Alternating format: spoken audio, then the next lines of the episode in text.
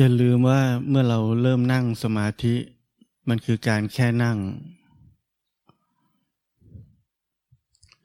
ลืมทุกอย่าง ลืมทุกความรู้ ลืมทุกข้อมูล ลืมให้หมด กลับไปสู่ความไร้เดียงสาอีกครั้งหนึ่ง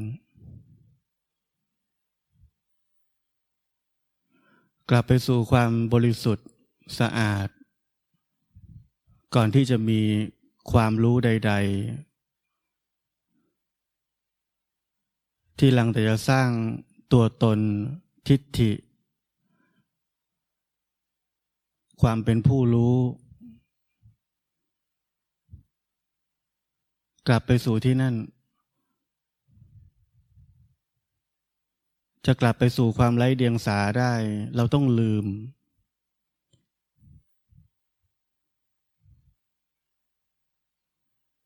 ลืมการนั่งสมาธิ แล้วแค่นั่ง แล้วเหลือธรรมชาติล้วนๆของการนั่งนี้ ไม่มีใครได้อะไรจากการนั่ง ไม่มีใครต้องไปถึงที่ไหนจากการนั่ง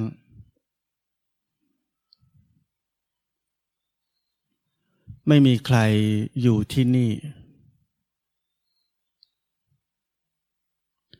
ทั้งหมดเป็นแค่ธรรมชาติล้วนๆ ไม่มีใครพยายามจะอยู่ที่นี่ด้วย เมื่อการนั่ง เหลือแค่ธรรมชาติล้วนๆ จะไม่มีใครต้องทำอะไรทั้งนั้น ความจริง มีเพียงแค่หนึ่งเดียว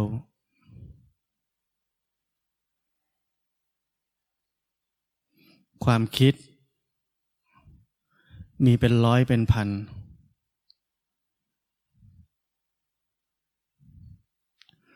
วิธีปฏิบัติทั้งหมดคือความคิด มันไม่ใช่ความจริง วิธีปฏิบัติมีเป็นร้อยเป็นพัน เป็นหมื่น เพราะมันเป็นความคิด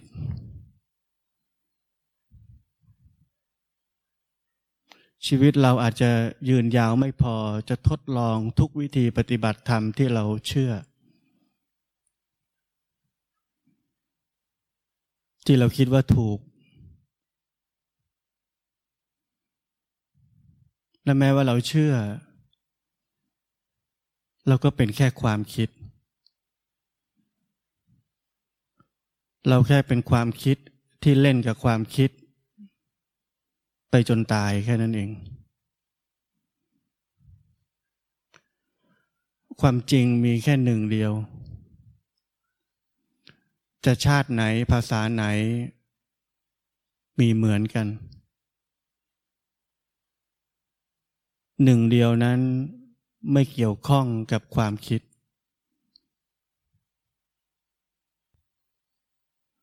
และความไม่มีเราอยู่ที่นั่น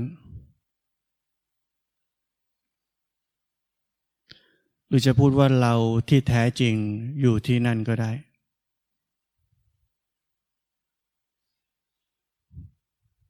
แต่เราที่แท้จริง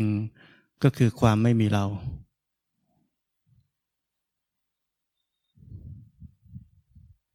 เราวุ่นวายอยู่กับการที่เราเป็นผู้ที่ต้องมีสติ มีสมาธิ มีปัญญา เราวุ่นวายกับว่าเราเนี่ยรู้หรือว่าเราหลงอยู่ เราวุ่นวายกับการปฏิบัติธรรมว่ารู้อย่างนี้ถูกหรือยัง รู้ที่มีเจ้าของ ไม่ใช่รู้ที่ใช้ในการปฏิบัติธรรม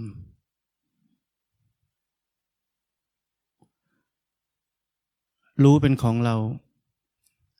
แปลว่ารู้นั้นคือความคิด เพราะเราคือความคิด ที่ผมเคยถามพวกเราว่า ในแต่ละวันที่เราตื่นขึ้นมา มีช่วงไหนของวัน วินาทีไหนของวัน ที่เราพ้นจากไอเดียของความเป็นเราบ้างไหม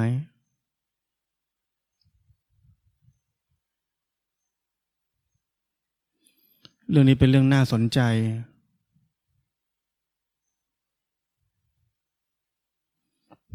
เราหลงโลกก็เป็นเรา เราหลงกิเลสก็เป็นเรา เราปฏิบัติธรรมก็เป็นเรา เรามีสติก็เป็นเรา เรามีสมาธิก็เป็นเรา เรามีปัญญาก็เป็นเรา เราเข้าใจอะไรมากขึ้นแล้วก็เป็นเราอีก เรารู้สึกตัวแล้วก็เป็นเราอีกมันคำถามที่ผมถามคือว่ามีวินาทีไหนบ้าง ที่ไม่มีไอเดียของความเป็นเรา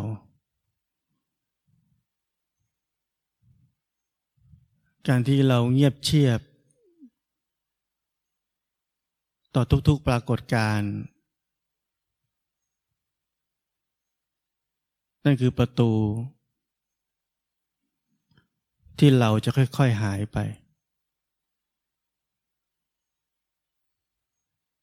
การไม่ตัดสิน ไม่ลงความเห็น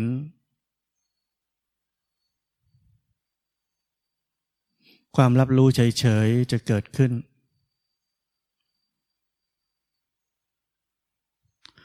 ความรับรู้เฉยๆนั้นไม่มีแม้กระทั่งคำพูดว่า โอ้นี่เรารับรู้เฉยๆได้แล้ว เพราะนั่นคือเราเหมือนเดิม เราคิดอะไรขึ้นมา มันก็เนื่องด้วยเราทั้งนั้น มันหนีไม่พ้นปฏิบัติถูกยังวะ ก็เราอีก รู้ถูกยังวะแล้วก็เราอีก อันนี้ใช่เหมือนที่อาจารย์สอนไหมวะแล้วก็เราอีก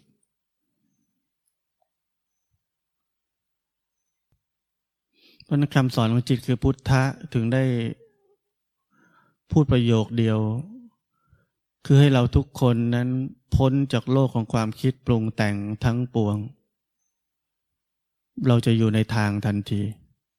ทางที่ไม่มีเรา ทางจะเกิดขึ้น แต่เราไม่พอใจแค่นั้น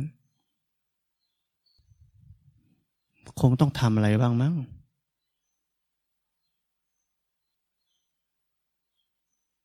คงต้องเข้าใจอะไรบ้างมั้ง ควรจะต้องรู้อะไรบ้างมั้ง ใครคิด มันก็เราเหมือนเดิม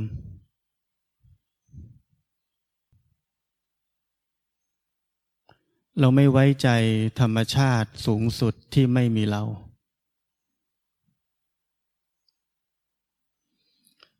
ความไม่มีเรานั้นเป็นความจริง เพียงหนึ่งเดียว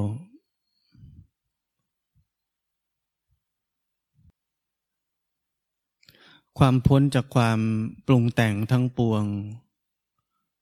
คือจุดเริ่มต้นของความไม่มีเรา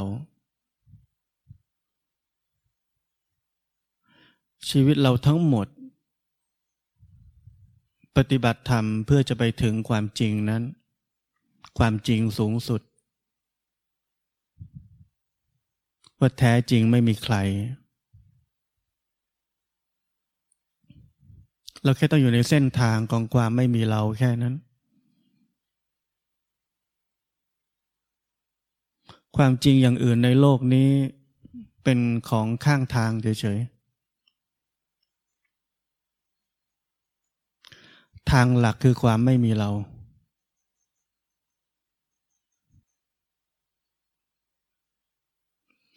การปฏิบัติธรรมนั้นเป็นความเปิดกว้าง ไม่ใช่การโฟกัส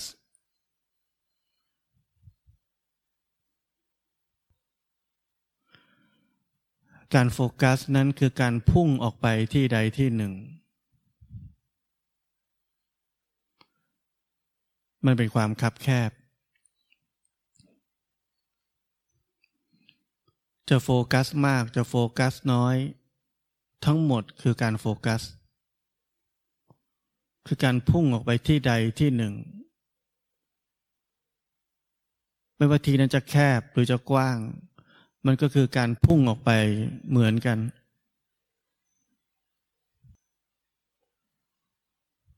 ความเปิดกว้างนั้นไม่อยู่ที่ไหนเลย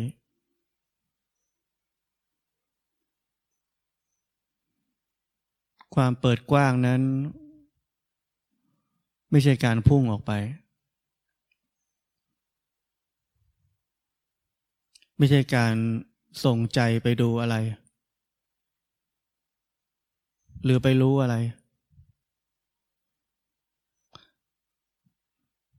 มันเป็นความรับรู้ความเป็นทั้งหมดในขณะนี้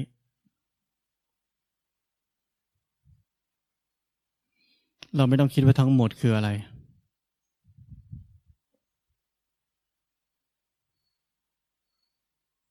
ทั้งหมดก็คือเท่าไหนก็เท่านั้นนะที่รับรู้อยู่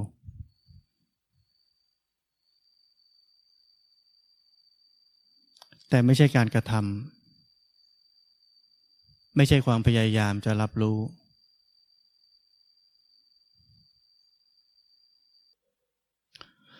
ความรู้ความเข้าใจ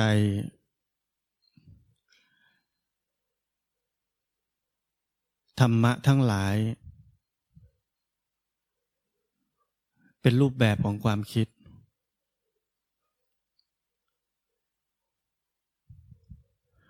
รูปแบบของความคิดนั้น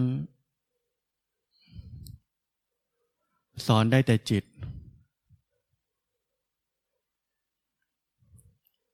เพ ราะจิตคือความคิด จิตคือความปรุงแต่ง ดูเหมือนมีประโยชน์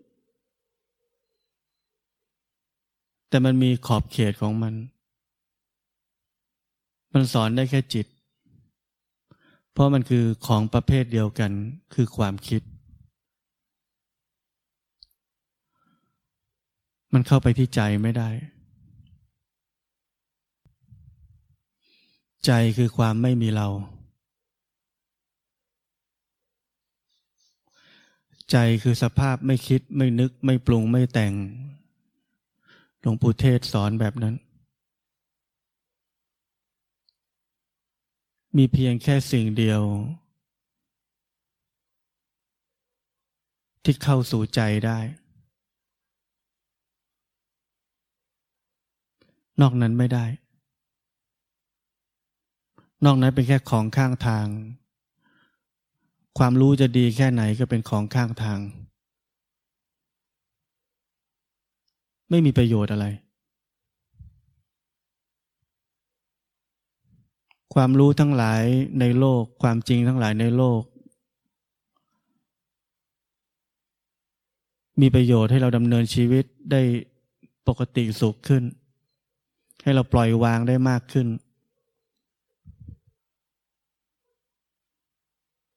ให้เรา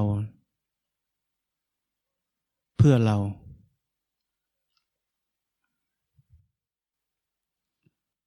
เข้าใจไหมเราคิดไม่ออก ถึงความไม่มีเรา ทั้งหมดพุ่งไปสู่เรา ความรู้ทั้งหลายในโลก ข้อธรรมทั้งหลาย ที่เป็นความจริงในโลก มีประโยชน์เหมือนกัน แต่มันไม่เกี่ยวข้องกับความไม่มีเรา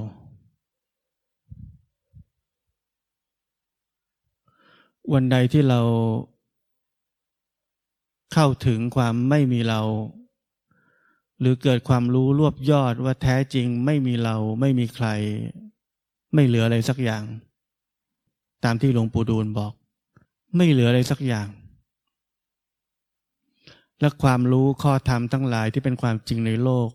มันจะมีประโยชน์อะไร เราจะสรุปมันลงไปทำไม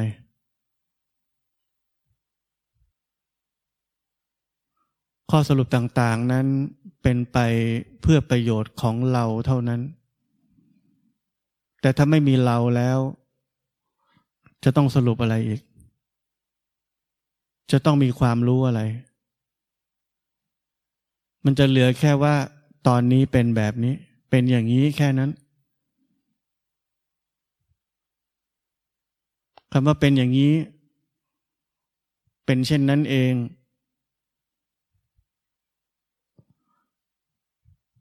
มันคือการไม่สรุป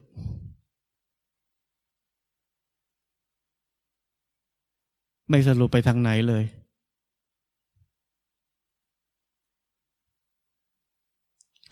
นิพพานจริง ๆ ไม่มีชื่อ ไม่สามารถจะมีชื่อได้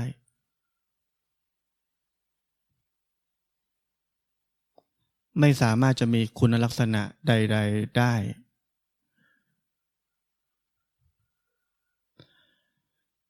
บางครั้งเราเคยได้ยินว่านิพพานเป็นอนัตตา ไม่ได้เป็นอัตตา นั่นคือความพยายามจะอธิบายนิพพาน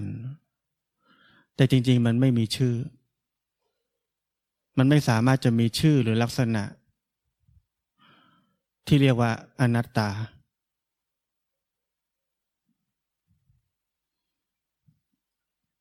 เพราะนั้นจริง ๆ มันคือความป่วยการที่เราพยายามสรุปข้อธรรมต่าง ๆ สรุปความจริงต่าง ๆ เพื่อเราหวังว่าความจริงต่างๆ ที่เราสรุปเข้าใจได้นั้น จะนำเราไปสู่นิพพาน มันคนละเรื่อง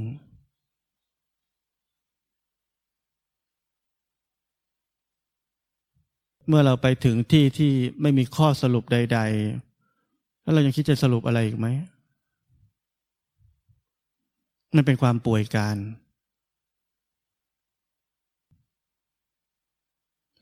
ที่ที่ไม่มีข้อสรุปใด ๆ เลยคือที่ไหน ที่ที่พ้นจากความปรุงแต่งทั้งปวง เราเริ่มที่นี่เลย เริ่มที่จิตคือพุทธะนี่เลย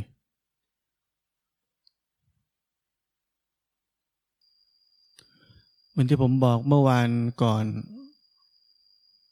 เหมือนสัตว์บกกับสัตว์น้ำคุยกัน สัตว์บกถามสัตว์น้ำว่าในน้ำเป็นยังไง สัตว์น้ำก็ตอบ สัตว์บกไม่เข้าใจ เพราะมันคิดได้แต่เรื่องบนบก จนกว่ามันจะลงไปในน้ำ แล้วมันจะเข้าใจว่า ไม่เกี่ยวกับเรื่องบนบกที่กูเคยรู้เลย เราสะสมความรู้บนบกเอาไว้อย่างเต็มที่จนวันหนึ่งเราลงไปในน้ำเราจะรู้ว่า ความรู้บนบกทั้งหลายที่เราเคยเรียนรู้มา ไม่เกี่ยวกับในน้ำมันคนละเรื่องกัน เราแค่ต้องลงไปในน้ำไม่ใช่หาความรู้บนบก